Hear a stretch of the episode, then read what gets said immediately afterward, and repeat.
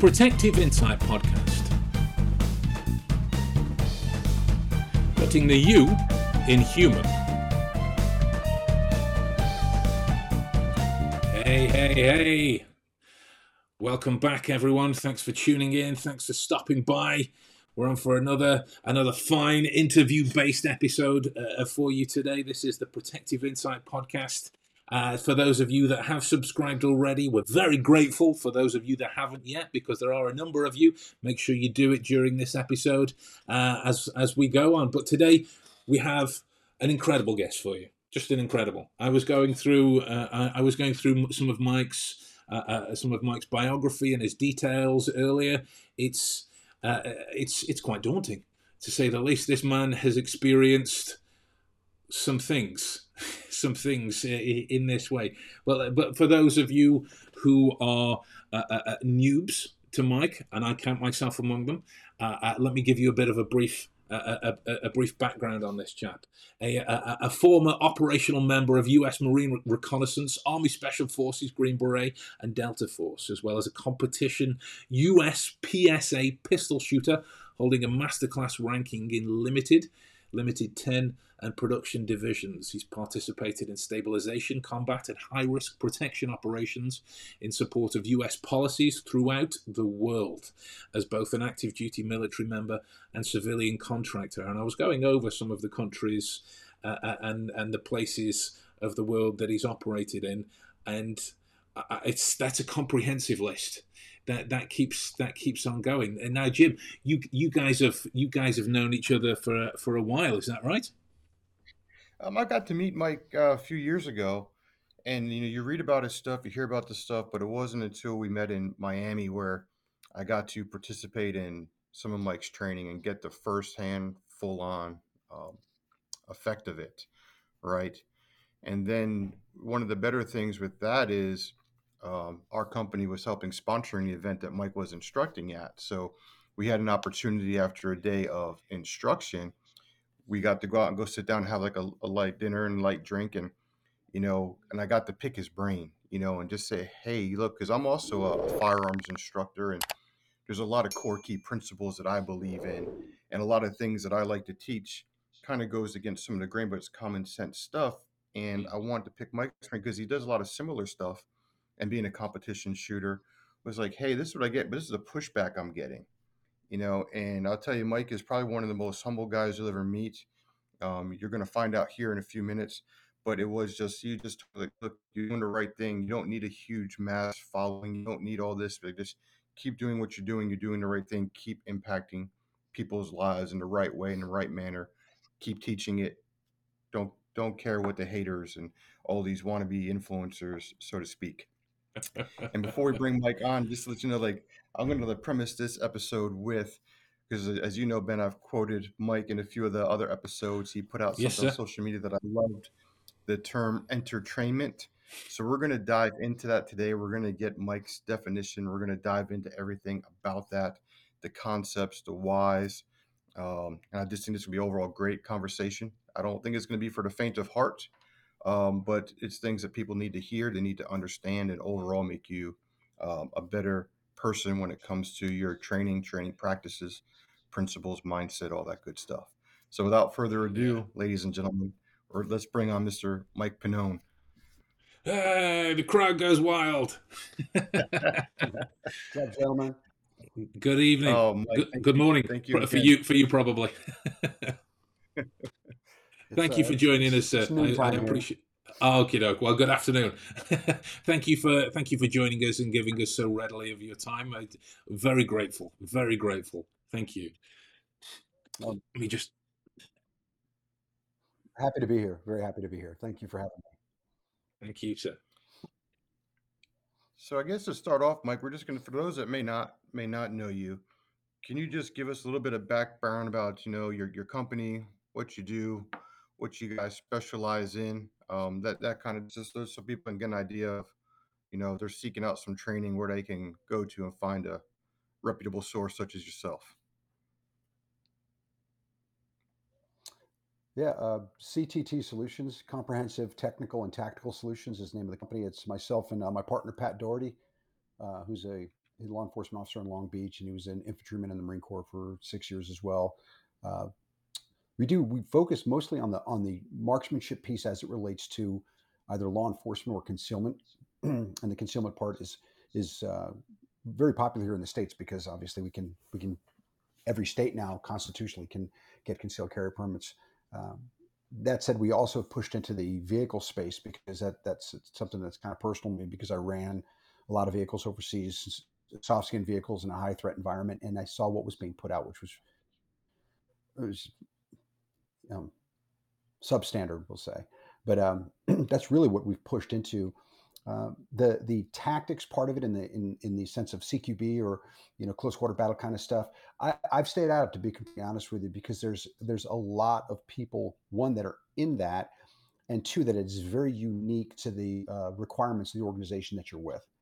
So if you were talking about military doing CQB, that's extraordinarily different from mm-hmm. law enforcement doing CQB. On the civilian side, I know civilians want to go to CQB courses and all. I have absolutely no idea why. You're never going to do it. it it's you'd be better suited um, to spend your spend your dollars learning to be better at the component skill part, which is just the shooting piece, and then just use common sense. It, it works pretty good. It's kept most of us alive to, until today. So,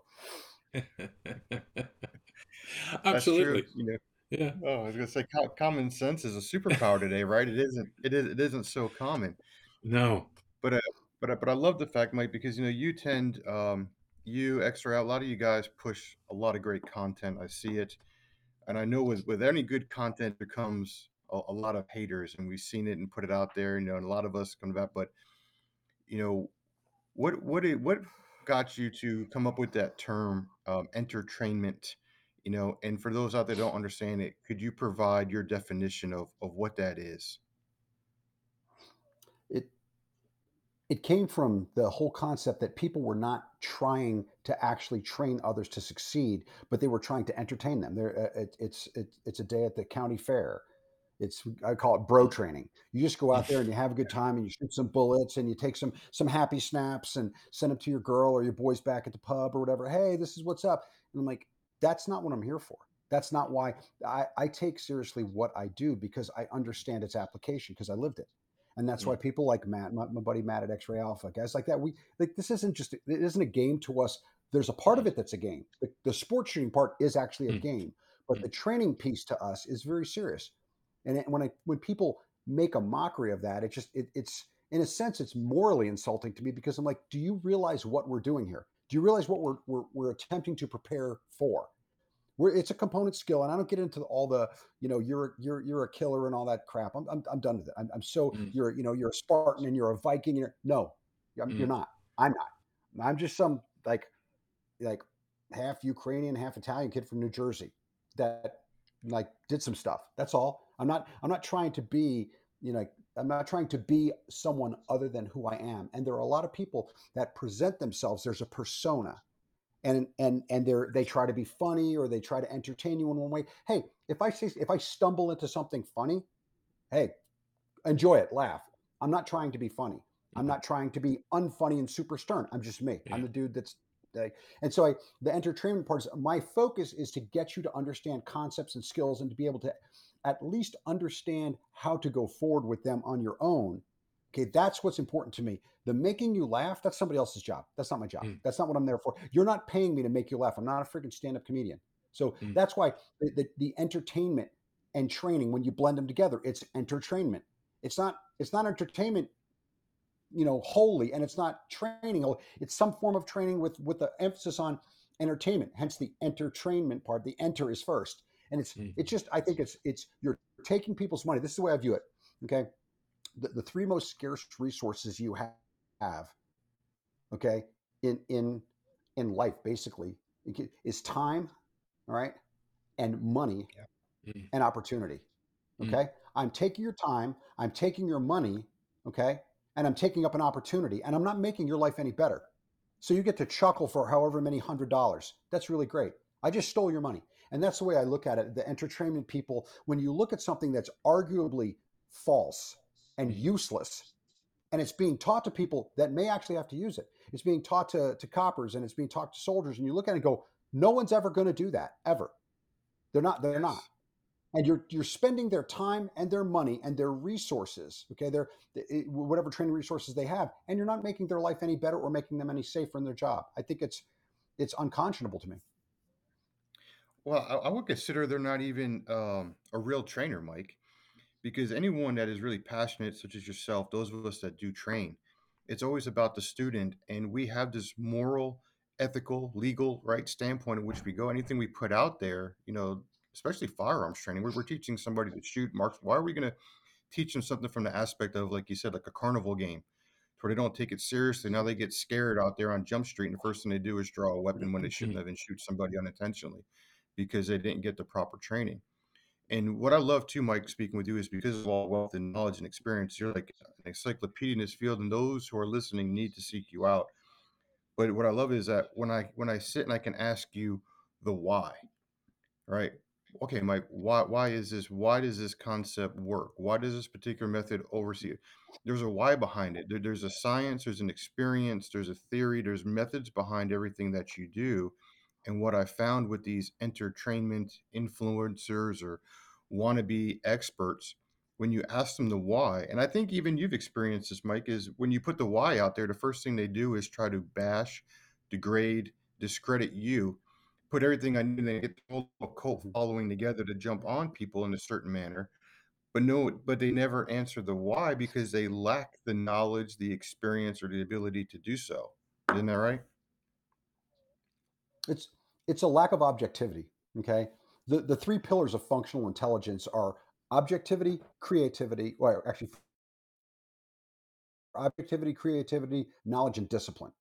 Okay, those are the four pillars of it if you don't have objectivity, then creativity and knowledge and discipline mean nothing. Mm-hmm. And they're they're unobjective. They're emotionally connected to the messenger and not the message, and that's a problem. Um, and my the, the, methodology that that I have, it, it's I break it down to a couple things, and I'll give you the the, the lineage of it. Okay, um, tell me what you're doing, why you're doing it, how it works with specificity, the mechanism of success. Exactly what makes this a successful technique.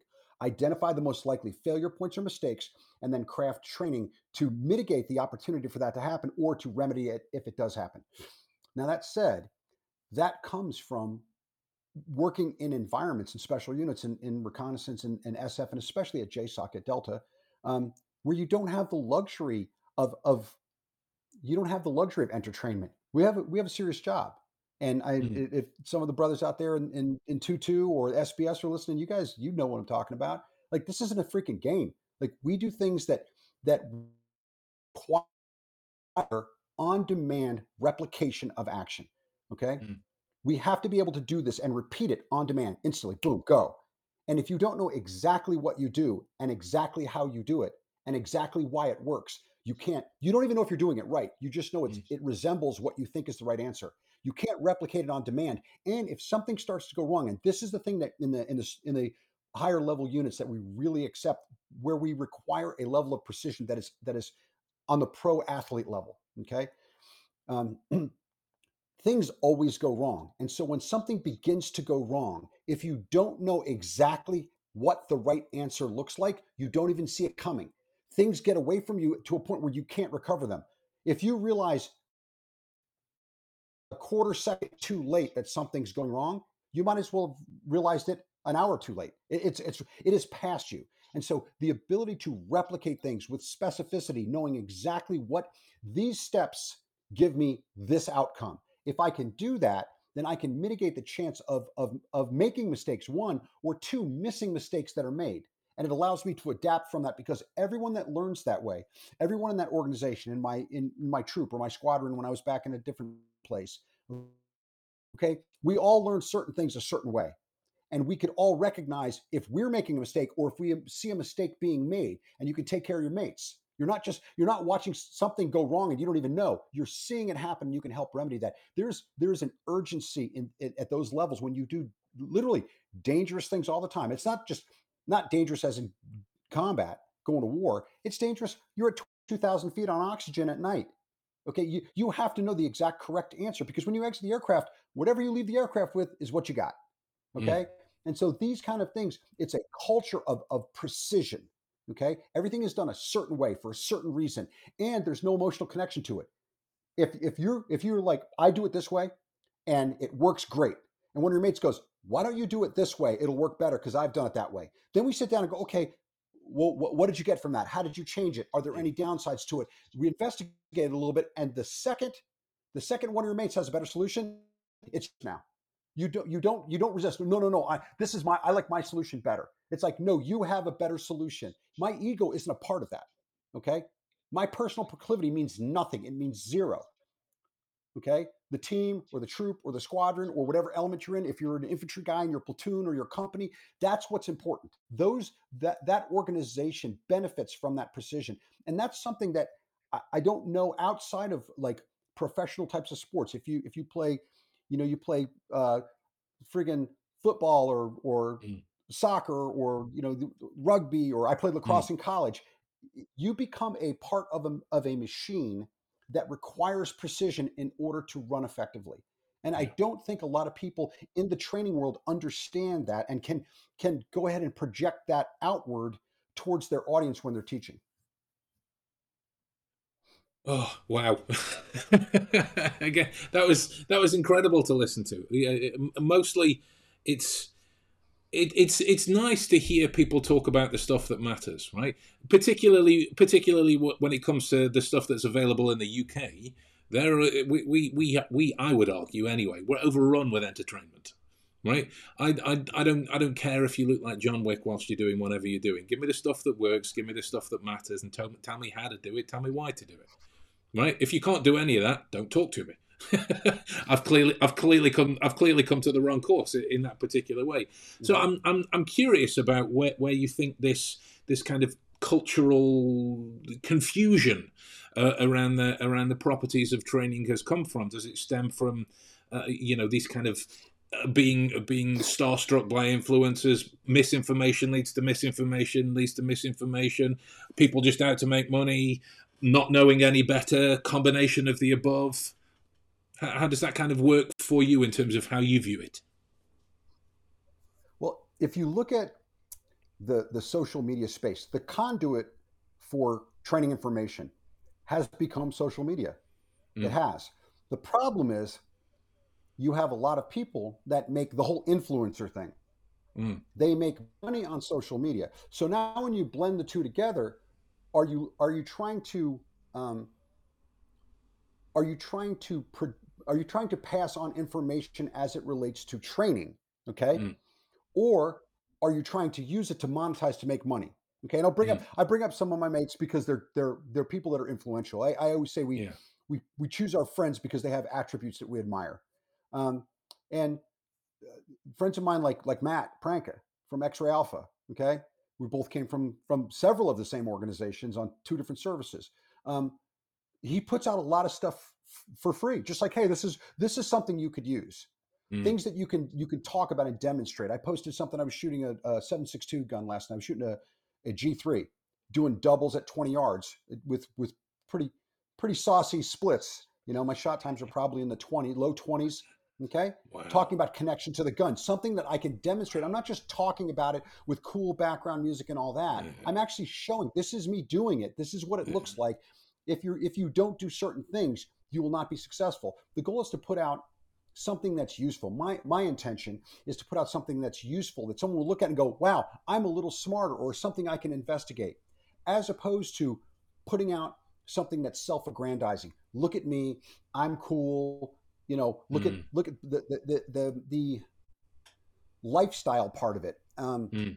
And that to me, that's what that is what has corrupted it because there are people that that have, in all honesty, and it's going to hurt some feelings, man. There are people with really fragile egos that haven't really done much, honestly, but they're selling mm-hmm. themselves. Like I said, they're they're the, the whole thin blue line or sheepdog or you're a warrior or you're this or that. Like, hey, bro, I, I'm not. I'm just a dude, man. Been a couple places, done a couple things, Okay. Everybody knows who I am and who I'm not. And I'm not trying to be anything but who I am. Okay. If you think I'm the coolest guy ever and you don't learn anything from me, I failed. If you think I'm a freaking jackass, but you learned a bunch from me, I succeeded. I'm, mm. I'm not there to be your buddy. I mean, mm. it's, it's, it, it's, again, I just saw a, a thing pass on to my friend. The difference between being a being a nice guy and being a good guy. Mm. Okay. I sometimes I'm a nice guy, sometimes I'm not a nice guy, but I'm a good guy in the sense that I'm honest. I'm not gonna I'm not gonna Mhm. you know I'm not gonna feed you freaking soda and tell you it's protein drinks. If you're fucking up, I'm gonna go, oh hey man, you're fucking that up. And all my mates Yeah. will do that. They'll get on the phone if I post something. They'll be like, boom. They'll they'll freaking get on the horn right there. They'll ring me and be like, what are you doing? Like you need to stop that right now and pull that shit. Down. Like we check each other, and so Mm. we. It's like a like a carpenter. Okay, measure twice, cut once. Okay, we think about things uh, uh, several times before we put them up because even if you pull them, they were still out there. You can't unring the bell. Okay, but but that's because we believe in what we do, and for all the people that I that I surround myself with that come from the mil side, I mean, and and a lot of the coppers, well, actually all the coppers that I have around me, Mm. dude, we understand what the other side of a gun looks like.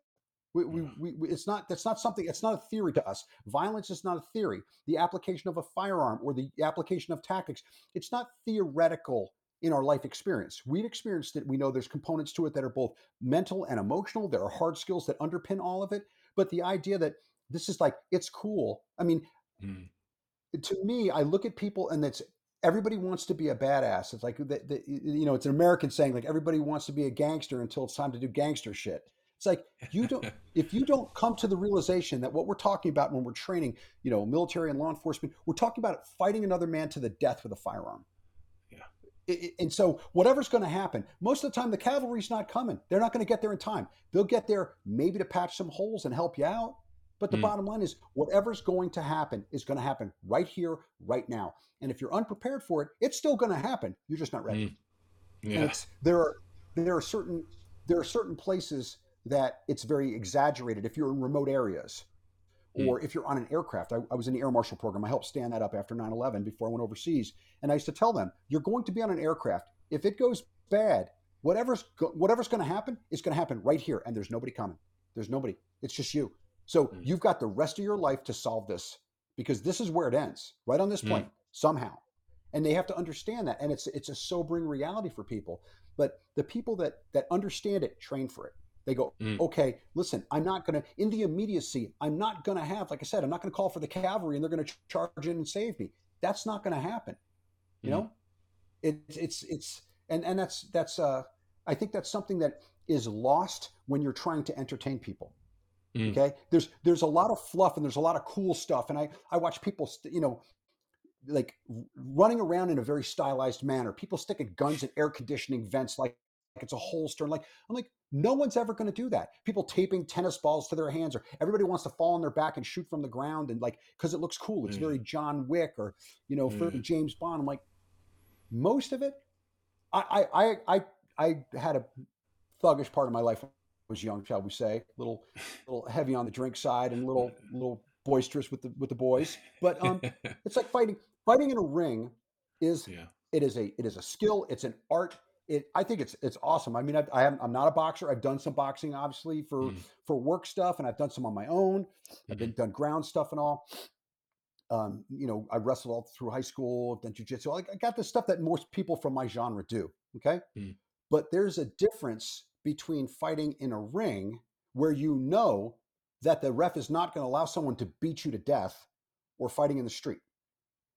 I mean, you get you get in an alley outside a pub and you start fighting somebody. It it stops when when the person winning decides it's going to stop, not when you decide it's going to stop. And Yeah. you know, it's it's it's one of those things that I when I see people they they they glorify it or they you know they they sensationalize it. Hey, I I, I, I don't mind a good scrap. I mean, back in the day, that was I mean, when I was a younger guy, that's kind of what you did. I, I get it, but I also understood that that can that can cost you. That it's not a Mm. game, and that if it's if it's if it goes if it goes to a point where someone is truly trying to grievously hurt you and you are at a disadvantage unless someone stops it it, it, ends poorly for you and so it's like it's not it's it i I think that there's a glorification of violence and i got nothing against it i mean i've Mm. been to the party got it. But the bottom line is it's they make it they they make a caricature of it. They make it the Mm. silly like cool it- and it's it's not it's not it's not silly it's not cool it's not pretty it just it is what it is. It's part of the human condition. And so learn how to be good at it avoid it as much as you can and and then if you have to apply it then apply it with 100% of what you got. And and I think that when you when you sensationalize it and you make it some sort of a part of that whole entertainment culture, Mhm. like you you, you miss the point. You miss the because you're making it you're making it fun in a sense. You're making it entertaining, and violence is just violence. Okay, the application of it by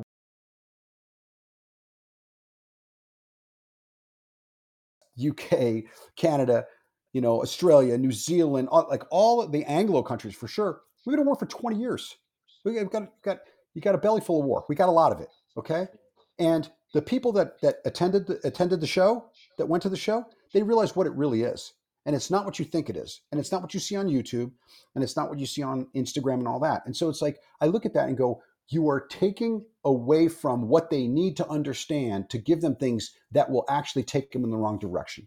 It, it, Mm. It's it's unrealistic. It's and a lot of it's unfounded. I mean, Mm. most of life is simple shit. It's doing simple stuff really well. Okay. I mean, I used to, I was a mason. I used to lay block. There's only a couple things you you know do as a mason to lay block, but you actually have to know how to do them well. Okay. Mm. There's not a lot. There's not 400 things you need to know how to do. There's like eight things you need to know how to do, but you have to know how to do them or you're useless. Yeah, yeah, love it. We uh, we we we spoke to uh, uh, Pablo Or- Ortiz Monasterio a, a while back, and he spoke about the the the ninety five percent rule that that he referenced it as. There are there are things that would happen on the daily uh, as part of your job that, when you look at entertainment, would be considered boring, right? you know, but you get you get all of those ninety five percent solid reflexive, on point the whole time, and your day is going easier. Your principle is safer. Everything's calmer. Everything's happier. Everything is much more manageable.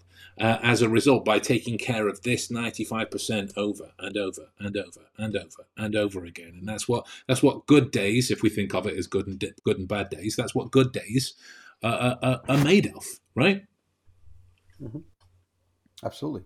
It's most of most of operational life in the military or as a law enforcement officer or most of your daily life are very simple mundane things done repeatedly and done extremely well. And I, I try to relate things to, to something that everyone will understand. Okay. Driving an automobile. Okay. You are more likely to be killed in an automobile accident than probably most any other way. Mm. Okay. Every single day, you're going back and down the road, and cars are swirling past each other, two, three, you know, four meters apart at high speeds. You you you are repeatedly doing something that is extremely dangerous, actually, but you're doing it in a rehearsed manner that is as safe as you can possibly do it. Now, there's lots of people there that drive like a like a box full of broken assholes, but um, most people try try to try to be decent at it. They they they, they actually do because the Yeah. downside is grievous bodily injury or death. And so nobody's trying to be a bad driver. Some people are just bad drivers. They just it doesn't click with them. But nobody is and th- nobody wants to learn some flamboyant crap about driving that's not realistic. They'll look at it and go, "I Mm. don't need to know how to do that." It's Mm. like how many people how many people know how to do J turns in a car? Not that many. Not that many doing emergency brake J turns because they don't need to. Mm. If you're doing evasive driving or there's certain things that you're doing, you're learning vehicle dynamics, yeah, you need to do that. Mm. I've never had to do it. I know how to do it. I've done it in a bunch of courses, a bunch of driving courses. I was on a mobility Mm. team in my old life and I got it. I've never had to do it. Not even once. Mm. Mm. But but I but I've had to drive an automobile and I've had to avoid um, avoid collisions basically. I had I was driving down the highway and there was a vehicle on the opposite side going about about probably 80 85 miles an hour. Um, whoever the driver was went onto the rumble strip talking on his phone or whatever and then went all the way over into the dirt. His front tire went into the dirt when he realized it and then he jerked the wheel back onto the road. The whole vehicle just like crumpled onto that, like the whole suspension dove, the vehicle Yeah. crumpled and it looked, I remember seeing it like it was in slow motion. It was on my way up to Phoenix. It just kind of crumpled and then it looked like it exploded. It just, Mm. it started tumbling and shit was flying everywhere. He had this big aftermarket bumper on the front that was made out of diamond plate steel. And I remember I was in there with my ex at the time and my daughter, and this thing is a giant. It's as wide as a as an as an F uh, two fifty pickup truck. It's Hmm. spinning like this across the highway, coming at us at about eighty miles an hour. Mm. Okay, and uh, in, in the immediacy, because I understood how like how driving works, Mm. how vehicle dynamics work. All I remember hearing in my brain was turn into the debris field. Like in the back from from actually going to formal training, turn into the Mm. debris because the debris is coming at you. If you try to outrun it, you're just giving it more angle to strike you. If you Mm. turn, you get underneath it, and then you just go Mm. right past it. So all I did was I, I checked checked my left, nobody in the lane, pushed over, it went right by the front of us, and then I came I came back into my lane and kept going. My my ex, I thought she was gonna have a coronary. My daughter was just like, "Yay. But um, but it's like little simple things like that. You need to know a couple things that really count. yeah. You really do. And and, and that's the whole thing. Is like when when we were doing our, our, our mobility stuff, nobody told us any flamboyant shit. Like they're like, you, you don't Mm. need to know that. That's stupid. Nobody's gonna do that. Mm. And these are the people that we would bring in to teach stuff were were high performance like drivers, race car Mm. drivers, high performance off-road drivers. Like we and those guys are like, that's stupid shit for people that are making videos. Like, they don't know how to do that. You need to know how to do this. You like Yeah. you definitely need to know how to do this. And so that's the whole thing. When you look at the tr- training space, there's a lot of people that just don't know what you need to do. They don't. And and that's a problem. And then there's a whole bunch of people that are just trying to get their hands in your pockets two at a time. That's what they want. They want it. They want some freaking get some bakshish from you there. And it's like Yeah. I just it's it's there's there's a lot of people in this in the training world that don't really understand training. They don't have the experience to back it up. And and I'll, I'll shut up after this. But the the the lens that we bring life into focus through. We have one one lens that it's it's constantly evolving. This lens is constantly changing, and it's called experience. And that's the lens we look through. If you have no experience, then either everything looks clear or everything looks blurry, but you don't even know mm. what you're seeing, and you don't even know what questions to ask. And that's what experience does for you. People people say, well, you know, it you know your experience is your experience is you know is out of date or this or that. People talk about currency. Okay, Mm. experience never goes out of date. It doesn't. Okay, proficiency does if you don't maintain it. Okay, so Mm. guys that got out of the mil that that were in special units that didn't maintain their proficiency and increase it on the outside, specifically like the shooting piece, Mm. then then you've lost your currency. But experience doesn't lose currency. Okay, my dad was an infantryman in in Korea, um, in from fifty to fifty three. Okay, he spent twenty six months there. Okay, rest his soul. If he were here today, he knows everything about maneuver fighting that I know. He just did it with an M1 Garand and a BAR. He didn't do it with an M4 and a, and a, and a you know 249. He didn't like he, but he understands maneuver. He understands flanking. He understands like the, his experience didn't doesn't go away. It doesn't. Oh well, your experience doesn't mean anything anymore because all of a sudden tactics are different. No, they're the same. The application of tactics based on technology has changed, and so it's like people talk about that. It's like they they talk about experience. Well, your experience is out of date. No, it's not out of date. Okay, my my skills maybe if I don't maintain them. Okay, if I don't push myself, but my experience is my experience, and it, it allows me to understand things and to see things that other people will not see. And we see it in law Mm. enforcement with training where guys come in from the outside and they give them some flashy stuff. Okay. And, and my experience tells me that that doesn't work. And formal education, I got a good formal education. People talk about, oh, well, the data says this. Okay, well, data is raw material that you use to create statistics. And statistical analysis has certain parameters that there are requirements to it. And let's say that you do have data that you're using and you create statistics. Well, then su- submit them for peer review. Let us see what they are. Why don't you, if you've got the secret sauce, you've got the magic, why don't you share the magic? Because if you truly believe in what you say you believe in, then you're trying to help everybody. Why would you withhold that unless you pay? I'll only Mm. save your life if you pay me. Then you don't really give a shit. Like, and so I, I look at this and I'm like, it is just, it is buzzwordy bullshit fraudulence to me where someone Mm. says something like well we can't tell you because that's our it's our proprietary data or whatever or you don't need to know just come to a class no i don't need to come to a class. You need to submit that otherwise it means nothing and it's it's Yeah. that's the thing about it is is the in this industry there's a lot of people that are selling i call it selling smoke and magic beans okay? Out west here in the us they call it selling freaking bullshit and gun smoke. Like you, you, what are you selling me? Why Yeah. how does it work? Again what are you doing why are you doing it how does it work with specificity what are the most Mm. likely failure points or mistakes how do i mitigate them or remedy them with training like you i should be able to tell you if you do exactly this it will get you exactly that and then you can Mm. repeat it. Otherwise, you, you're you're just selling you're selling trash to people and taking their money. And that is again the training piece. There's there's people with no experience, okay, and without that experience, they don't even know the flaws of what they're teaching. They don't realize that what they're teaching is effectively useless to people. Like I said, all this falling on the ground and shooting. I see a lot in law enforcement. Everybody wants to shoot from the front seat and shoot through the windshield. Okay, great, I got it. Okay, you want to shoot through it looks cool on video. You feel like you're in a movie. That's really fucking exciting. Okay, great, nice. All right, it's fucking worthless. I can teach my 15 year old daughter how to do it in five minutes, actually less than five minutes. Okay, so what are you really doing? Can you draw a pistol from a seated position and, sh- and shoot in front of you? Yes. Okay, we're done here. We're done. Why, why are you doing this? Well, we need to. We need, people need to know what it feels like to shoot inside a car. Actually, they don't. It's not going to change anything. It's literally not going to change anything. You could do the whole evolution dry, but it looks cool when you put it on Instagram with flashy music in the background, and then you get people to come to your course, and then you take their money. Scumbags. Scumbags. Mm-hmm. Oh, And, and I was going to say, and, and to that point, there's just so much to unpack because one, you know, everything there brings me back to the way I, t- I tell people, you know, brilliant at the basics, get brain at the basics, the simple mundane thing in anything, any job, get good at the basics, the fundamentals, Mhm. practice them, you get better. And then just same thing with these guys too. They don't realize the power of what they're doing, like you're saying, Mike, with these new people. They they sign up for these courses, they know no better, don't know the questions, and you're giving them this shoddy, you know, crappy training. Well, you're wiring those neurons, you know, and you're you're wiring them wrong. You're screwing them up. And then when they finally do good, you know, go to a good training course, that shit's got to be unwired and unprogrammed and then redone again. And uh, you keep alluding to it, and, and I love it too, because again, being a driving instructor, being a firearms instructor, all the stuff I get to do teaching law enforcement and military, you're in like a nail on the head with that last one. I think we both have seen the same video.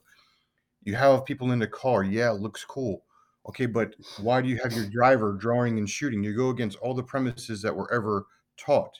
You know, the driver drives, right? The driver is Mhm. is the vehicle operable. Get it the hell off the X. Get out of the ambush site. But to have a video where you have your driver drawing a gun and a passenger leaning over and shooting them, and then their temple indexing, which is another dumb thing that you're creating another bad neural pathway and going here. It's like you're not at least even giving me something that I can at least give you credit on. Like you're at least not giving your guide, a driver, and a passenger like a sector of fire or coming out or give me something that I can maybe give you some credit that you have knowledge for. But that's just such a silly concept of there's a target here, target here. Well, if you're getting ambushed and the bad guy's done their job right, right, it's going to be more than one attacker sitting in that vehicle, Let's just- taking those rounds and thinking you're going to gunfight them from inside a car. You're not surviving that encounter. let's just back let's just back up let's just back up and start without any neural pathways or anything any big brain shit who has successfully fought a prolonged gun battle from inside of a vehicle. Where? Where does it exist? There are people that were stuck in vehicles and got lucky. There are people that that there there are certain instances where someone had a a very brief engagement from a vehicle okay? But that's all. Now you look at you look at the the way that it's portrayed well we're getting the reps in. You're getting the reps in of what of what are we getting around? fighting a losing battle? You you don't get to win that way. That's not how you win the fight. You get lucky okay? I say it all the time a- a- an ambush in a vehicle is a sucker punch with a gun. That's what it is. And if you've ever been sucker punched okay which i have okay? And and and all all you blokes out there that have you know if you get hit hard enough you're gonna you're gonna end up on your knees. And you're gonna realize i've got about a second to a second and a half to get to my feet or he's gonna finish me right here that's the only chance i have. And the only reason i have that chance is because that sucker punch wasn't delivered properly. Because if it was delivered properly i'll wake up looking at the ceiling. Okay? You don't get to win it. That's why we ambush people. You don't we take away your reactionary gap. You, you don't have time to respond. That's the intention of an ambush. Okay? And all the countries involved on the allied side in the last 20 years we've been doing it pretty damn successfully for two decades. So it's not like this is something that's unproven technology and prior to that we were doing it successfully in a whole bunch of other wars together all the way back to freaking you know World War One. Okay, so like the the whole idea behind this, you're going to fight from the front seat. To me, it's just it's ludicrous. Okay, and then people will say, um, like on the vehicle side, for me, they'll go, "Well, you don't, you don't, uh, uh, you don't understand. You know, this isn't OCONUS and this isn't RPGs and and machine guns and all that." Well, first of all, you have no idea what I've done, and and you have no idea what profiles I ran in overseas. One, okay. Two, the initial blocks I learned, okay, came from 2-2 SAS in Northern Ireland and my old unit in Beirut. The first years ago, before all the wars kicked off, when I was taught counter ambush stuff and checkpoint stuff, that all came from people. The, the programs, the actual classes we got were from actual instances where they talked to assaulters from both mm-hmm. different units and said, How did you guys survive? And then there were instances where guys did didn't. There was a couple where guys from two two didn't. They never. They didn't. They didn't get out of their vehicle. They just never got out of their vehicle. It just. It didn't. It didn't work out for them. And rest their soul, man. Those are hard lessons to learn. But you realize you've got a snapshot in time to get that vehicle out of there or to get out of that vehicle. Okay. Stability, mobility, situational awareness. The three things you need to fight. Okay? I need to stay on my feet or stay stable, whatever that means. Okay.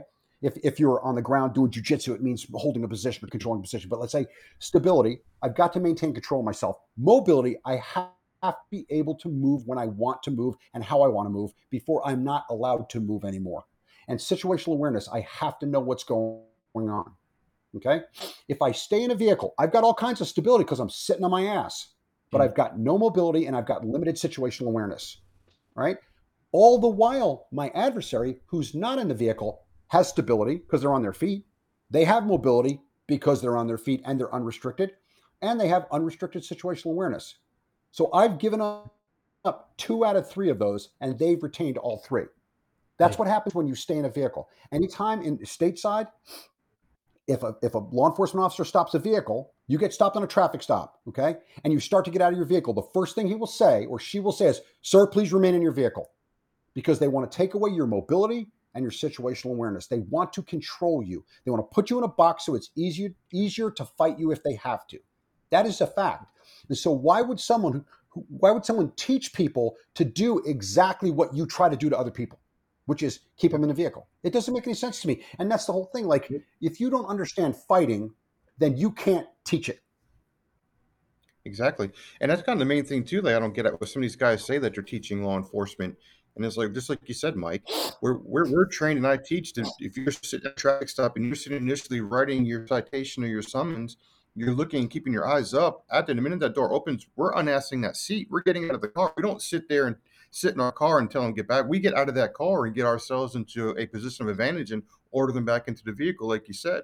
You know, I don't want to be dealing with them out there in an open space, let alone all the other dangers you have when mm. you're on the side of a busy highway or a roadway. There's just more things that you have to encounter. Like you said, put them in that box, then I limit movement and everything else. And that's like just some of the things I see too is like these guys are out there doing these courses in around vehicles or taping up their arms and their elbows or doing all this, you know, silly shit. And they're they're they're they're say they're training cops, but they're out there wearing you know competition rigs. You know, like they're going out on a competition range or something. I'm like, okay, well, if you're training cops and you're training them for the fight of their life, then why aren't they wearing the gear that they're going to be wearing when they're on the job? Why aren't they using those tools? Why aren't they building and using that type of training? And you know, and then this one particular one like stands out because the guy's running around all taped up. They're encouraging him.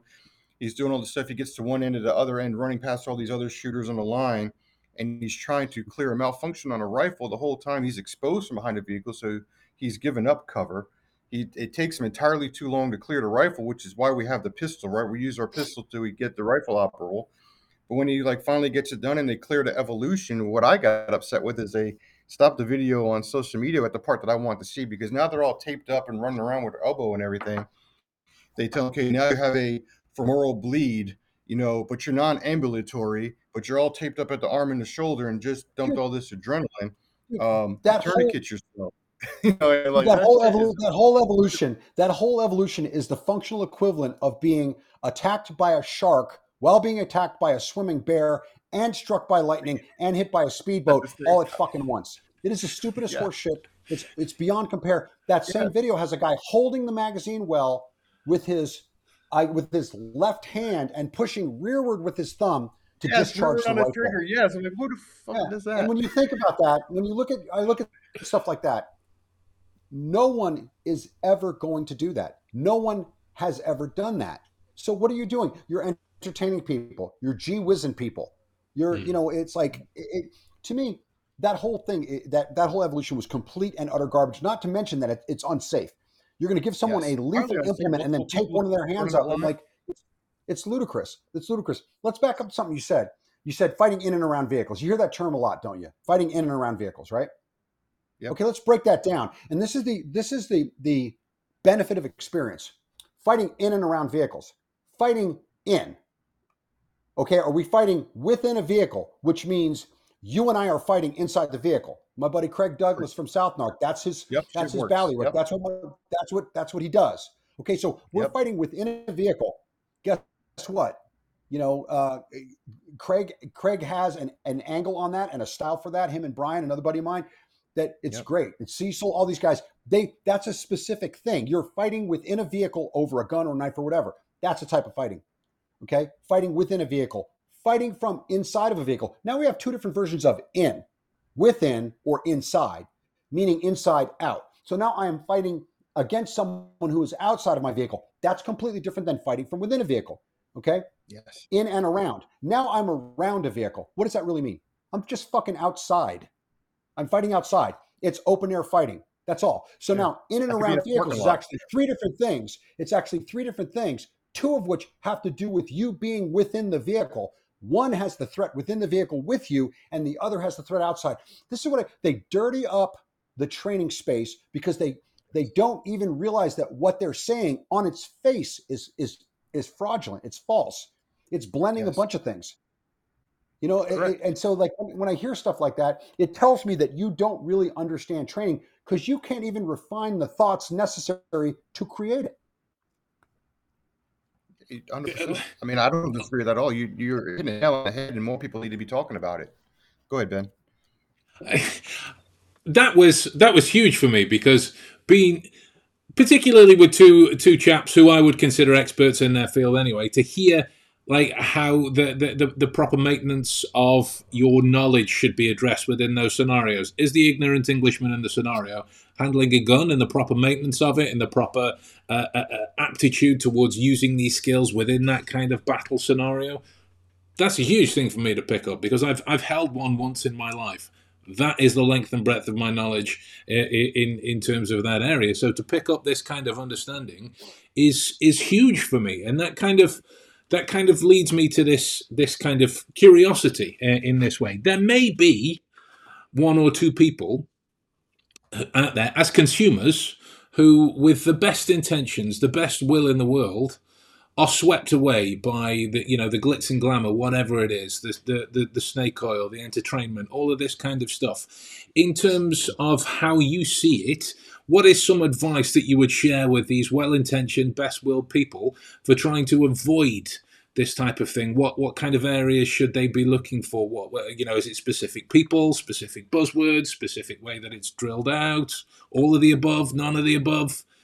How how would you advise that they protect themselves from charlatans, essentially? I would look at a couple things. One is look at their look at their formal their, their their CV. Look at their formal bio. What have they done? What organizations have they been a part of? What have they participated in? Just to give an, an, a, a foundational understanding of that individual. One, two, and this is a big one. If they are continually selling you who they used to be, be mm. very wary. Okay, I don't like I said eh, for for for people in the in the circles that I travel in, everybody knows who we were and who we weren't. That doesn't matter. What I'm trying to present to you is what I learned there because I learned some pretty noteworthy things because I mm. never got killed, not even once. Okay, so there's something I must have done correctly over years and understood over years of performance that says I have a grasp of this, and then I, my own proficiency. I shoot competitively. I was shooting. I was shooting last night until it got dark. I'll be shooting when, when I get off of here. I'll go out of the range and shooting. There's things that I'm working on, different levels of understanding. I was actually talking to my, you know, my mate Matt today on his way mm. back from another job, at you know, banging stuff back and forth, constantly trying to get, you know, stronger, faster, harder to kill, like get better each time. If you're sitting around telling war stories, uh, to me, uh, you see that in classes. Anyone that's telling you that feels like they have to play dress up, First of all, Yeah. look at that. I, I don't wear. You know what? I wore camouflage. I wore body armor. I wore helmets. I wore all that stuff because I didn't want to get shot.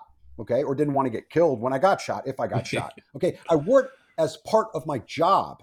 Okay, it's like, why would I put on a parka in the summer?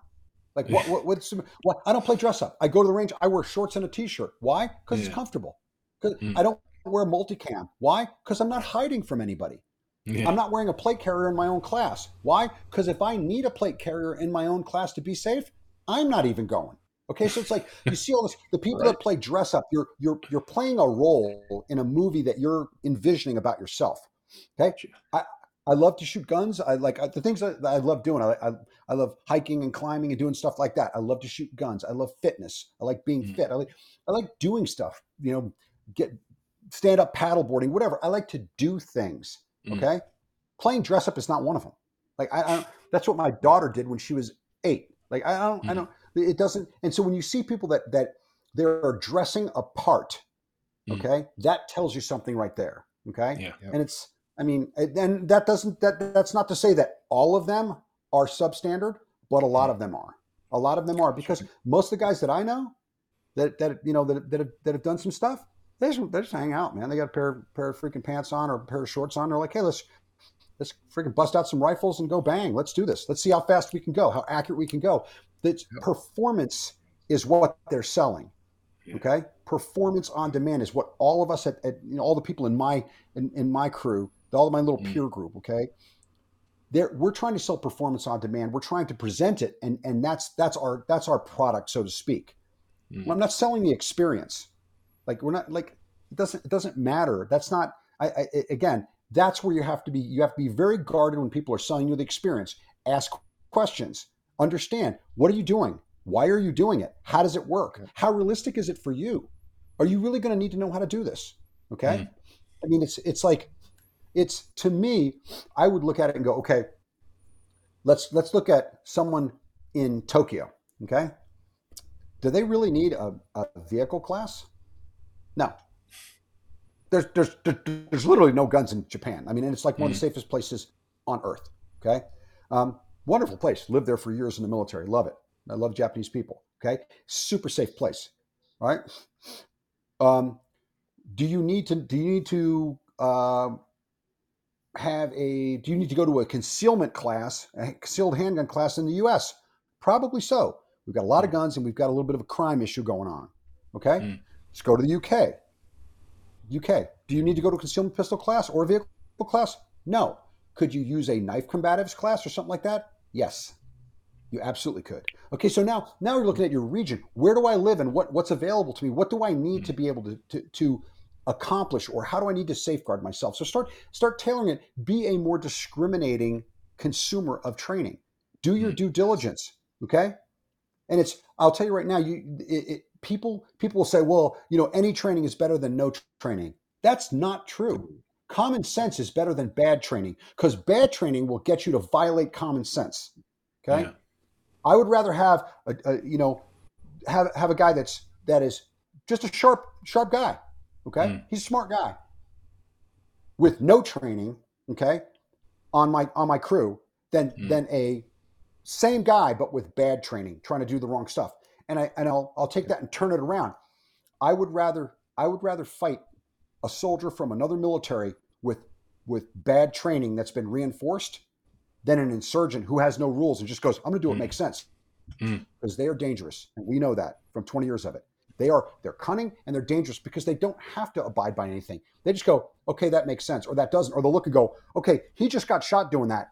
That doesn't make any sense. We're not doing that ever again. Like they they adapt they change because they're using common sense. The the rigid dogmatic adherence to bad training puts you in the worst possible position on freaking purpose.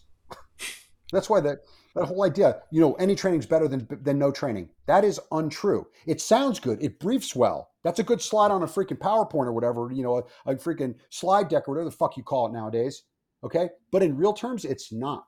People are way smarter than you give them credit for. And if you give them bad information it's worse for them than than no information and just letting them solve the problem Wow. I, I, Thank you. I, That's I cool. agree with. Yeah, I agree with all, all those points. Um, And the other thing, yeah, because I, I look at that all the time too, Mike. All the guys that try to sell me on what they did 20 years ago, and it's like, okay, well, what have you done recently? You know, you're telling me what you did back in you know 2004 with with Blackwater, but it's 2023. So if you keep harping on that, then you've gone, you know, 17 years or so doing nothing. You know that you you've got to have built on it. You know, and and, and I agree with you. You know, I, I served my time in the Marine Corps, served my time in law enforcement. They are all were pillars of getting me to where I am. But unless it's relevant within a circle or um, people around, that's just where my experience and stuff comes from. But I'm a business owner now. I do particular things. It doesn't, you know, that's not what I lead with. I don't lead with what I did 20, you know, 25 years ago because it, it doesn't make the point where we're at today. And uh, what I use too is just from the law enforcement side of when we start interviewing people and we're looking for people that are being, you know, untruthful, just like you kept harping on, people that are convincing you of something. I tell people there's two types of statements convincing and conveying. And if someone mm-hmm. is consistently trying to convince you of something, you need to look into it more because more likely than not, they're untruthful. Someone like Mike here today conveying, he's conveying you facts. He's giving you the mm-hmm. experience. He's telling you to do that's what we're trying to tell you guys to do. And the purpose of of our podcast is to get this information out there because for one, I get tired of seeing people taken advantage of that, that don't know any better. And it's not just in this industry. Ben, you and I have touched on it. On the nerdy side of us, you know, we're we're the brain side and the behavior side. All these people mm-hmm. trying to sell body language courses and all this other crap. It's the same thing in multiple industries. People are trying to do what sells. People don't know any better. And it's like, hey, come check this out. And then, like Mike is touching on, it's not a relevant skill. You know, you're sitting and you think you're training, you're you're not. You're, you're getting some bad things in one, and then on top of it too. So if you haven't heard what Mike's been saying enough, the man is consistently honing the skill and consistently maintaining and enhancing his skill set.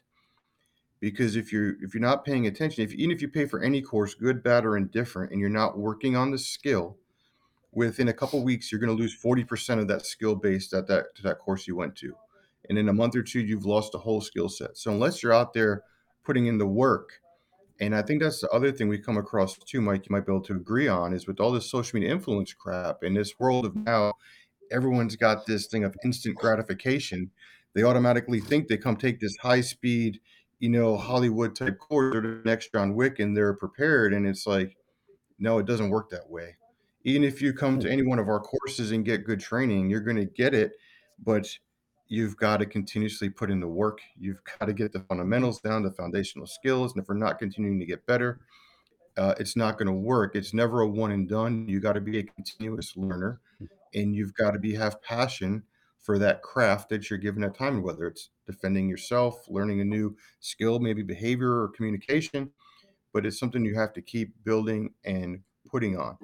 Um, yeah, there's just so much to unpack, Mike. You give us some so many different nuggets. I love it because, and then the other thing I think caveat I would do too is when you're when you're vetting these instructors, ask them the why. You know, you know, if mm-hmm. I was to reach out to Mike and say, "Hey, Mike, why should I come to your class? Why would this benefit me? This is my background." And what I love about Mike is I don't even probably even have to get the answer from him is he'll tell me if the class is good for me or not. Well, look, this is what we do. This is how we do it. However, this doesn't fit you it doesn't. I'll tell you. people. I'll tell. I, I, tell people all the time. This is this is what you need. Like I'll mm tell them. I'm not there. I don't want to. I'm not here to get my hands in your pockets two at a time.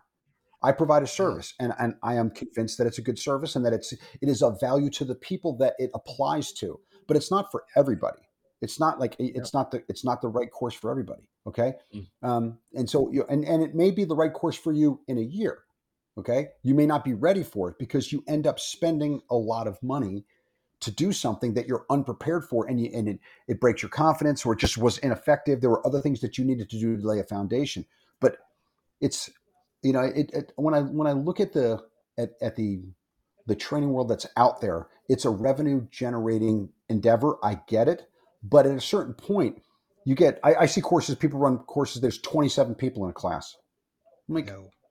Come on, you're not getting you're not getting any individual any individual instruction. Now that said, they'll go, okay, we have I have an assistant instructor. Okay, so you've got 13, you've got a group of 13, you've got a group of 14.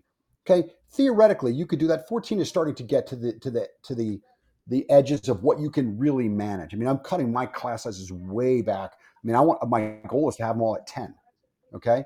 If I run a larger class, which I do because I have a California based business, my partner Pat and I run um, pistol mounted optics classes. Okay. We'll run larger classes. That is a programmed course of instruction that is uh, California Peace Officer Standards and Training certified.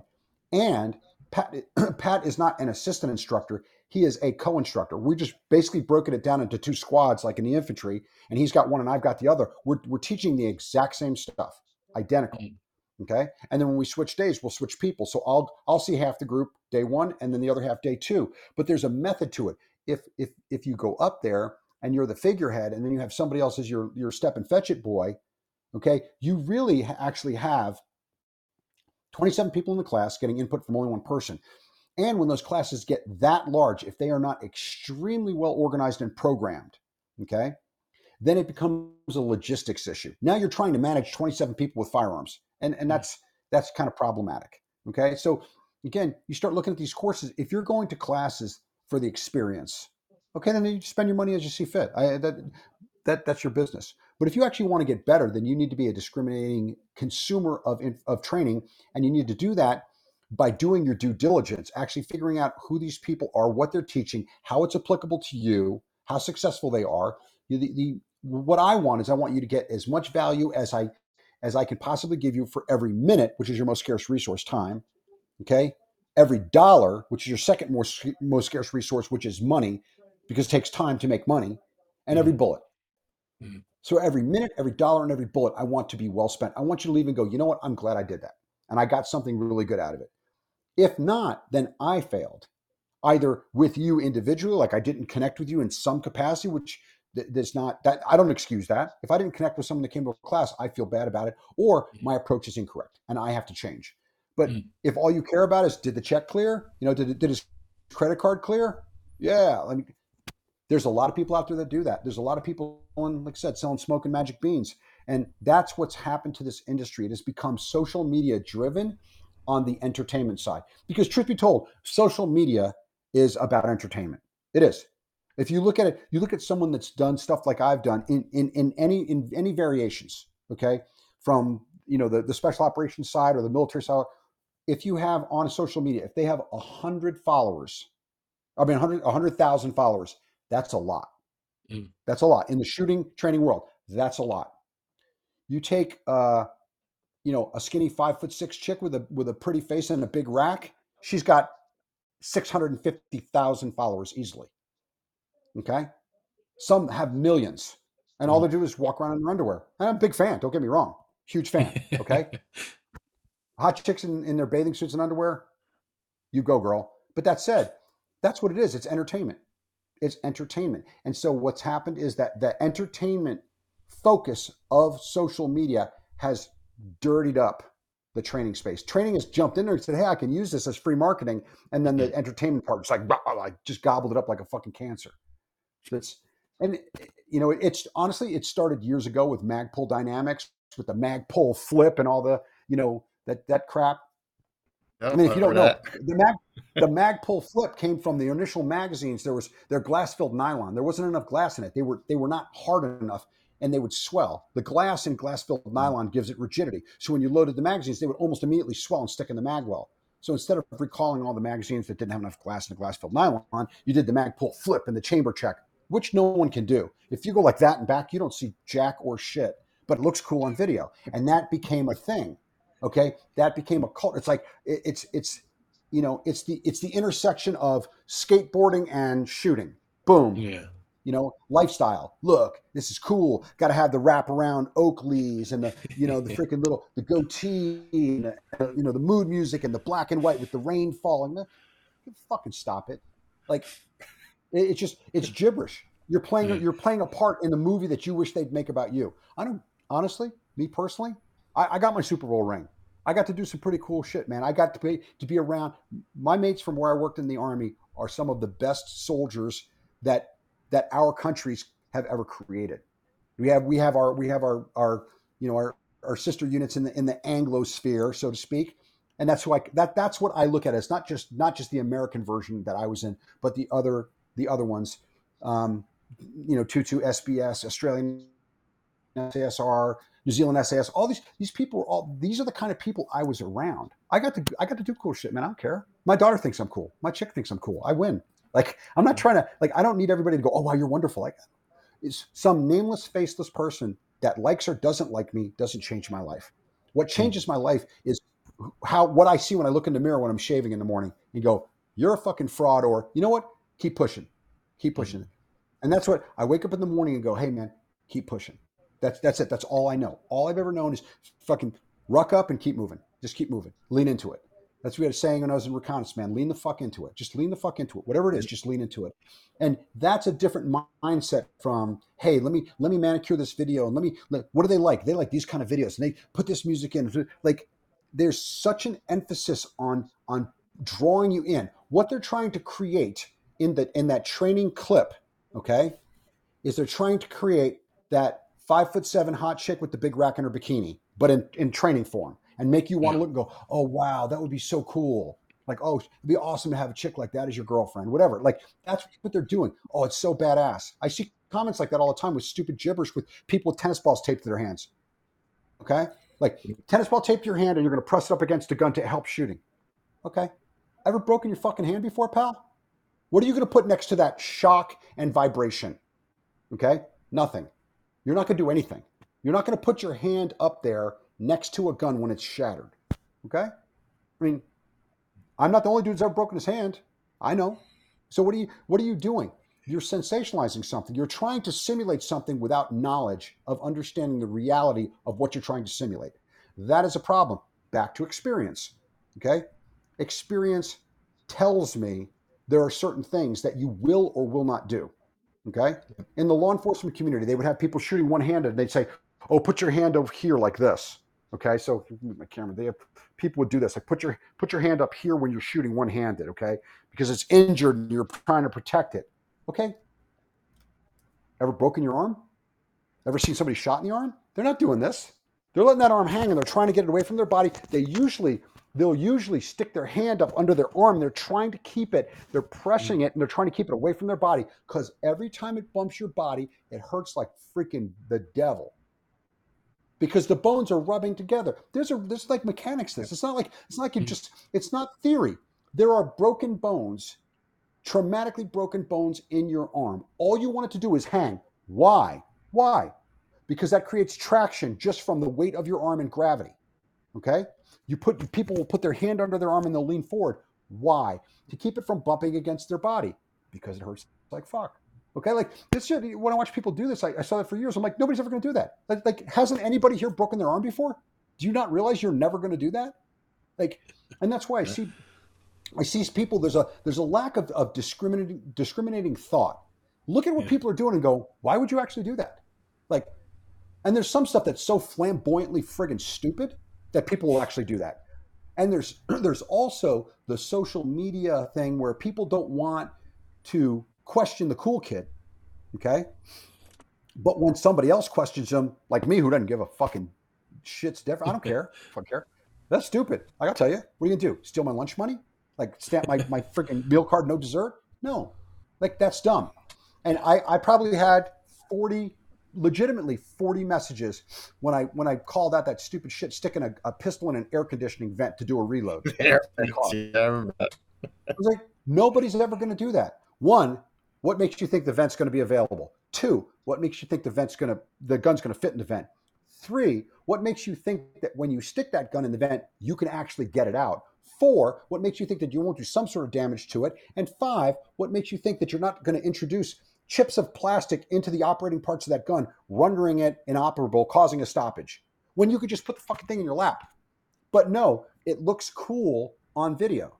Hey, look at me, look, thinking outside the box. You're thinking so far outside the box that you don't even know where you are, and we can't even find you. Okay? So stop.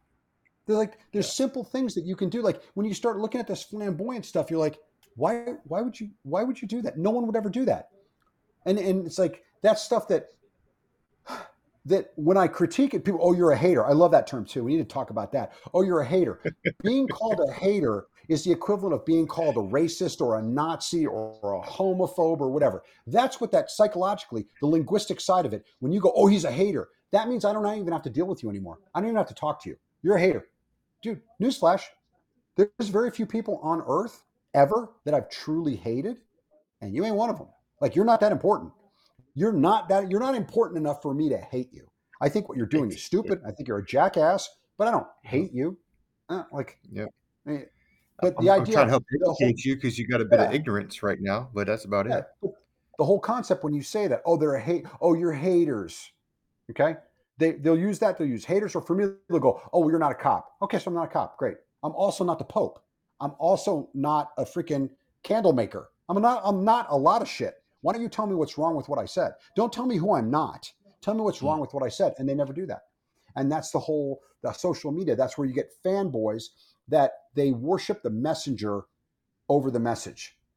And so, you know, it's it's I, I got a I've got a saying that's for, for a lot of those companies, and it's it, I, they use the, the the methodology I call is the is the, the they use the fat guy in the front row of the strip club methodology, and he got this really obese guy in the front row of the strip club, and that stripper tells him how hot he is and that she'd be with him if she wasn't with somebody else, but he's really hot, and then just gets him to give her more money, and he pays her to say something that he knows isn't true because he wants to believe it. And that's what these people tell tell people, "Oh, you're this, you're that, you're awesome, you're the tip of the spear." Because they don't want to go, "Dude, like this may not be the line of work for you or you know what, you're just not good at this. You need to work a lot harder. You're not putting the effort in. You can't just mm. show up and do this for 2 days and and, and call yourself trained." They don't want to tell them that because well, what if they go back and they and they do a bad, you know, do a bad review or what if they, you know, they they start saying that I was unfair, whatever, whatever it is. I mean, it's you shall know the truth and the truth will set you free like hey man it's kind of in this book that's western civilization is based on. Like i'm going to tell you the truth because you're paying me to tell you the truth whether it's in what i present to you training wise or my evaluation of you. And i will not say something critical unless i know exactly what you're doing why it's wrong how to fix it and how you can take that forward. I'm not just doing it to be a, to be a, a, a jacket i'm not i'm not you know I, i'm not a, i'm not a bad human being. Okay, like I said before, there's a difference between being a nice guy and a good guy. I'm a good guy. I'm going to tell you the truth.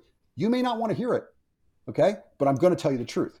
And it's Yeah, it's one of those things that even- a lot of these people don't do that. Yeah, because even then, Mike, I would even say too. I mean, it, just for the, the overall generic of the term, it's actually when you're taking your time to critique and give them that, that feedback and experience, it's actually coming from an actual place of love. You know, your love and passion for the industry and the training and the student, and you're trying to ensure the right, you know, training, the right message, the right corrections, the right methods are being put out there. I mean, that, that's a place of just passion and love and caring. So like people saying you're a hater, it's like no, you're actually giving them the exact opposite of that. You know, it's like there no, actually, I'm making this point because I'm trying to help you because I I care. You know, and in turn, like you said, then I'll just I'll put my energy and stuff elsewhere to the people that that that do care to make better. But while you're like you said, uh, that one was sticking a damn gun in the air vents. uh, That that I shake my head. I have to kind of scroll through some of those things because to me, I can't fathom like okay, there's there's a common sense approach to things, and that's just that, that's just not it. Um, It says something when even I know that's stupid. Yeah, it's like why would you? It doesn't make any sense. It's like there's a, there's a lot of things that that are out there in training that people don't want to question because that person has you know x amount of likes or followers or whatever. It's like if your metric is if your metric is likes and follows, then it's not the student and it's not quality. If it's money, then it's not the student and it's not quality. If it's the student, then it's not mon- money and it's not likes and it's not follows. But you got to pick one. Mm. Okay? And that's the thing is if if if the goal is to make those people better, they are the focus. The money will come. I mean, uh, my my, my brother was a, a a businessman, very successful one. And he used to tell me the the, the the the strong money comes on the back end, not the front end. Okay, the good money's on the back end. Short money's not good money because it goes away. Mm. That's not, you can get short money from anybody. The long money, that's how you cultivate relationships. There are times that you'll do work for no money. You may even take a little bit of a loss, but you're building the long money.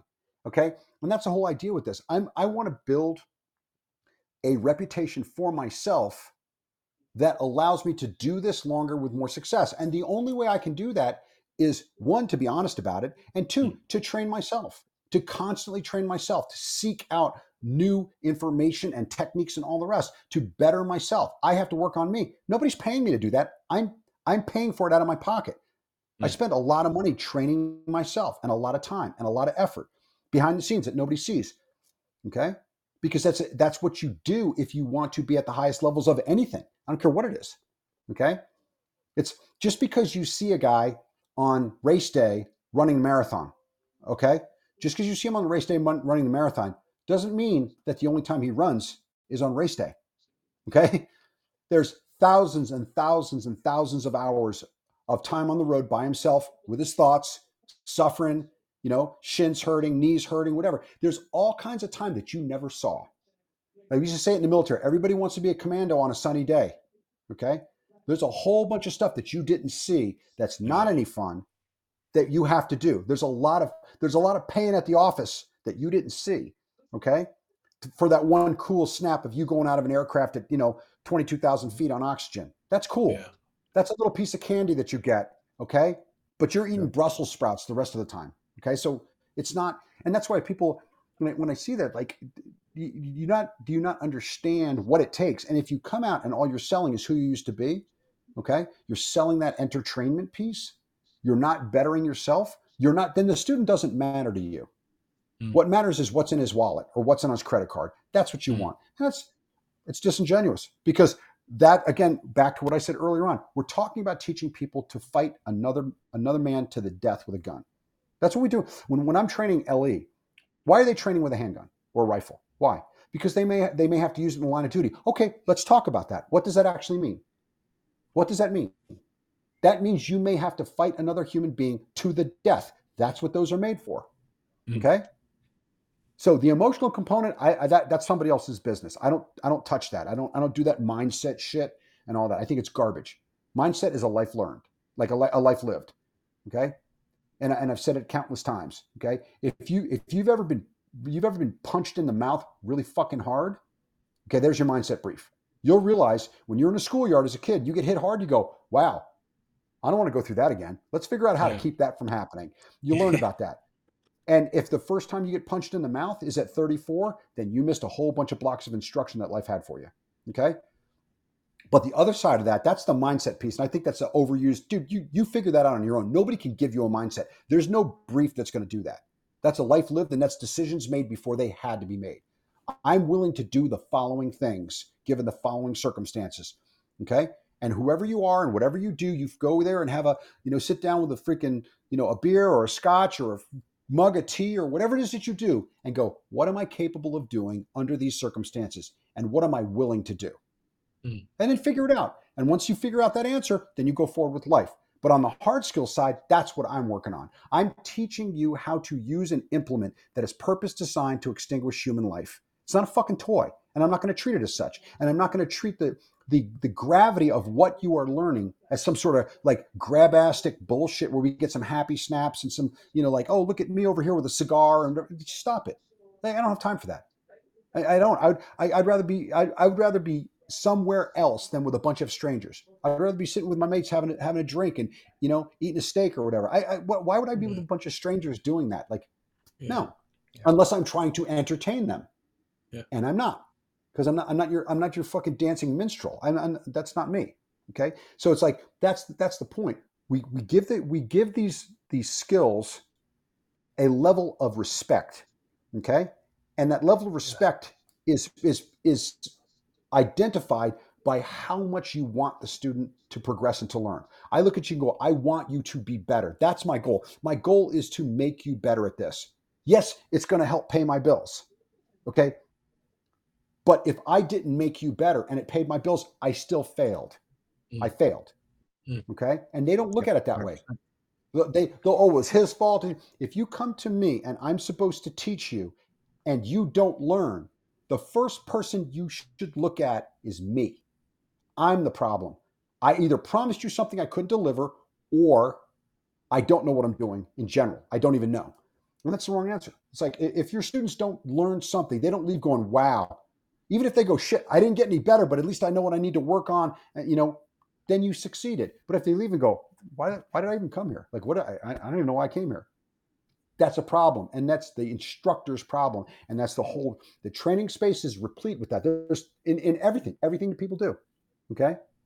It, and for, for me, it's on the, you know, firearms and some tactic stuff and all that. But I want, I want these people that come to me to leave better given the time and money and resources that I used.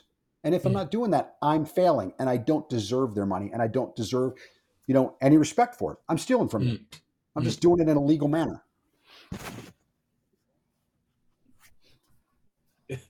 Pretty opinionated, huh? Not, not at all. Not at all. I, it, I, I, personally, I think this has been one of the purest, most insightful conversations I've had. I, I think it's. I think it's. Uh, and, and I don't say that to blow smoke up your ass. I say that because it's it's it's true. It, it is. It is. It's been the definition of calling it what it is. You know, let's let's look at the stuff that works as opposed to the stuff that's just going to entertain you, because that stuff ain't got really much of a place over here in what we're doing, if at all. Yeah. Not at all. Not at Love all. it. And it's Love it's, it. it's disingenuous. It's like there's there's nothing in the community I came from. There's nothing. There's nothing you can be called worse than you know a liar or a coward. Yeah. Okay. And a coward has to do with actions and stuff, but a liar is just as bad. Oh, yeah. Okay. Because a liar means you won't you won't face the truth, which means Mm. you're actually what a coward. Mm. If you look at it like, I've been I I I've been places where been at a loading table, pulling ammo and grenades and stuff, Mm. and looked at a guy next to me, and he looks at me. He's like, "You know, I hate your fucking guts, right?" I'm like, "Yeah, same here." He's like, "Hey, man, I'll be there no matter what." Fucking fist bump, grab our shit, go back to our troop area. Like it's like it's just like that. That's just the way that you don't have to. You don't have to like everybody, and sometimes it's better to go. I, I don't like you, but we work together, and guess what? That that supersedes all of it. I don't have to like you. You don't have to like me, but we have to we have to work together like we were you know twins. Mm. And it's Yeah. it's one of those things like that, that's that's the the part of it that I, I'm like being honest is is everything because if I can't trust what you say once, then Mm. then I can't really trust what you say ever. Because when when did you decide to be honest again? Like I don't know. That's why I'm, I'm glad you I'm glad you see that because it's like I, I can't I can't do it, man. It's just it's fuck, man. It's too much to remember. If you're bullshitting people, you got to remember what you said to them. Hey, hey, man. If I pissed you off, at least I remember I pissed you off. It's pretty obvious. I mean, uh, Right. I, I can account for that because there's plenty of times, Mike. I know you know I, I blow your phone up, you know, text message every now and again. Hey, man, love that post. You know, today I'm glad someone is like speaking that has the the ability to speak from the top of the tower because they don't hear some of us sometimes at the bottom. But at least if you're getting it from the bottom and someone saying it from the top, somewhere along the line, we'll get through to that people in the in the middle.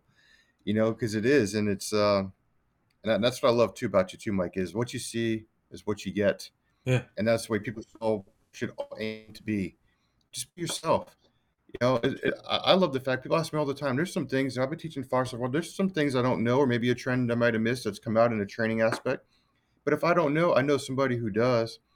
I at least have resources or people's phone numbers. Like if I have a, a particular question, I'm going to message Mike. Hey, look, came across this today. Have you seen it? Can you validate this? What's your thoughts on it? You know, ask those questions. Put your ego aside. That's what the, it- it's about. Is you know, run it past people.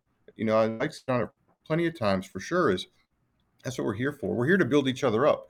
If us mm. as trainers and instructors can't come together and be force multipliers for the betterment of the student, then then what are we here for? You know, because there's there's plenty of people that want to learn, plenty of people want to train, so it's, it shouldn't be competition. I'm not in competition with Mike. He does whatever he does. I do what I do. But if there ever comes a time we can collaborate or do something together or build together, or if I can send him someone that needs his particular skill set, they're going his way because it's like you said, it's not about the it's about the student. It's about the student's experience. It's about helping people become better, get the version of themselves, whether what type of training they're doing. And uh, once you made it about the other person, and Mike hit on it with the business side of it, man. You make it about them, take care of them. Money is like a byproduct of you taking care of other people. It shouldn't be your number one goal. Shouldn't be your focus, your priority. take care of people first, and the reward comes at when you get the reward of teaching. I mean, that for me is the passion. When I see someone get it and get that concept, and they start being able to repeat it and do it, you're like, man, they get it. That's awesome. But then at the end, it's like, wow, I, I get a paycheck for this too, for something I'm passionate about and care, and seeing somebody else succeed. Mhm. That's a bonus, you know. And that's The- what the I think money Mike should mentioned. be- is that- That's got to be the takeaway. the money is a metric that that it's feed it's the, it's part of the feedback loop of how effective you are in one way or the other okay if you're putting out good stuff you're gonna you're, you'll make money and if you're if you're putting out trash you can make money but it's again it, it is a form of short money and it leads to a lot of exposure to you- to who you are and your technique and all the rest so like Mm. i mean i have i would rather I would rather not put my hands in people's pockets two at a time. I would rather send people to someone else who I think is better suited for them than me. Okay. Then just, just get a, get a, a one and done. Hey, I got your money one time. It doesn't matter. You, you- you're not going to come back anyway, because that person will go out and we'll we'll talk about. It. Yeah, I went there and I didn't like it. Or I've had I've had people come to classes because I said go to this class, go to somebody else's class. I had a, I had a, a guy come wanting to do precision rifle stuff. I'm like, I was, I, I've got a background in it. I was distinguished honor grad from the SF sniper course and all that. Got it. I don't do it. I just don't. That's not my thing. You know, I, I don't teach precision rifle. I don't teach sniper stuff. Okay. And I'm like, listen, guy. He's like, well, you know, we could set up a class and we could do this. I'm like, it's just not, that's not what I do. I don't do that. I know a couple guys that do it and I pass them their way. And he ended up coming to one of my classes specifically um, because I told him to go somewhere else. He's like, I came here because you you told me to go to another instructor, and that told me everything I needed to know about you. Like, Mm. I'm not I'm not Yaderman, you know. I'm not I'm not every man. I'm not I'm not I'm not like the, the answer to everybody's problem, whatever that problem is. I have a certain group of things that I work on, but it's like that that honesty piece. It's back to being honest. I'm just telling you this is what I do and this is what I don't do, and here's the people that do it better. Okay, or here's the people that do it. I don't even do that. But it's in the industry. There's there's too many people that are trying. They they'll teach pistol. They'll teach rifle. They'll teach sniper stuff. They'll teach medical stuff. They'll teach vehicle stuff. Like you're you're you are spread so thin. Nobody teaches everything and is good at it. If you want mid grade stuff, go go do it. But you're don't get mid grade stuff at at you know at premium prices. That's not the answer. Agreed. Agreed. Like you, I, I, I get the impression that we could we, we could go on and we could go on and we could go on. cut this off. and it's it's one of those things like where I have I have I, I have so much more that I want to ask, but let's let's let's let's let's save that for part two. So for for the good folks that have that have uh, been listening so far, that have quite clearly been uh, been enraptured uh, by uh, what it is that you've been able to share with us today. What are their best course of action for being able to hear more from you, get involved in some of your trainings, listen to you speak? Where where, where is their best uh, uh, opportunity for them to be able to do these kinds of things? Um, I'm going to be posting a lot more stuff on on actually on Instagram because it's it's got such a far reach. That'll be the first place to start, and then as we stand up the YouTube um, page again, we'll, there'll be there'll be a longer longer form versions of different things that I say. I'll pull clips out and put it on Instagram, and then say go to the full video on YouTube. So that'll that'll all be on social media, and that's just uh, CTT Solutions LLC, and you can type in Mike Pannone, it'll come up or something like Love that. Um. And it's also linked through the website, which is CTT Solutions. Um, it's easy if you just you could type in. What, I mean, you, you could type in I'll- one eye one eye Delta guy, and it'll come up Mike. So I'm not. It's not like people don't know who the fuck I am, but because yeah, this was made out of Lexan right here. But uh, Oh, okay. um, but yeah, I mean, I'm going to be putting out. I what I put out is overwhelmingly. I, I my goal is to put out something that is worth your Yeah. you know 20 seconds to a minute, but it's 10 minutes worth of information for you or 10 minutes worth of thought of genuine conscious like wow that's a that's something i can use something that that spurs something in your brain like i can use that not just Mm. like chewing gum for the eyes that's bullshit Mm. Got you, and uh, I, I, love it. And we'll we'll stick all of we'll stick all of Mike's links in the description below if you guys want to go straight there and check it out. By all means, it, it will be down there. But uh, seriously, I, I can't express uh, enough how grateful I am for, for everything that you've been able to share with us today. I know I've got I know I've got tons out of it. I'm I'm sure Jim has as well, and I hope you guys have that have uh, that have stuck with us throughout this, whether you've been watching or listening. Thank you for your time. Thank you for your interest in what we've been able to share with you as well every week, and we will continue to do so uh, as as time marches on. Uh, if if you would be so kind as to subscribe to the channel, by all means, the buttons down there, do it below, and uh, it's going to allow us to bring more interviews like this to you on a weekly basis. So from us, guys, thanks again and we shall uh, we shall talk to you all soon. Take care. Bye bye. Cheers.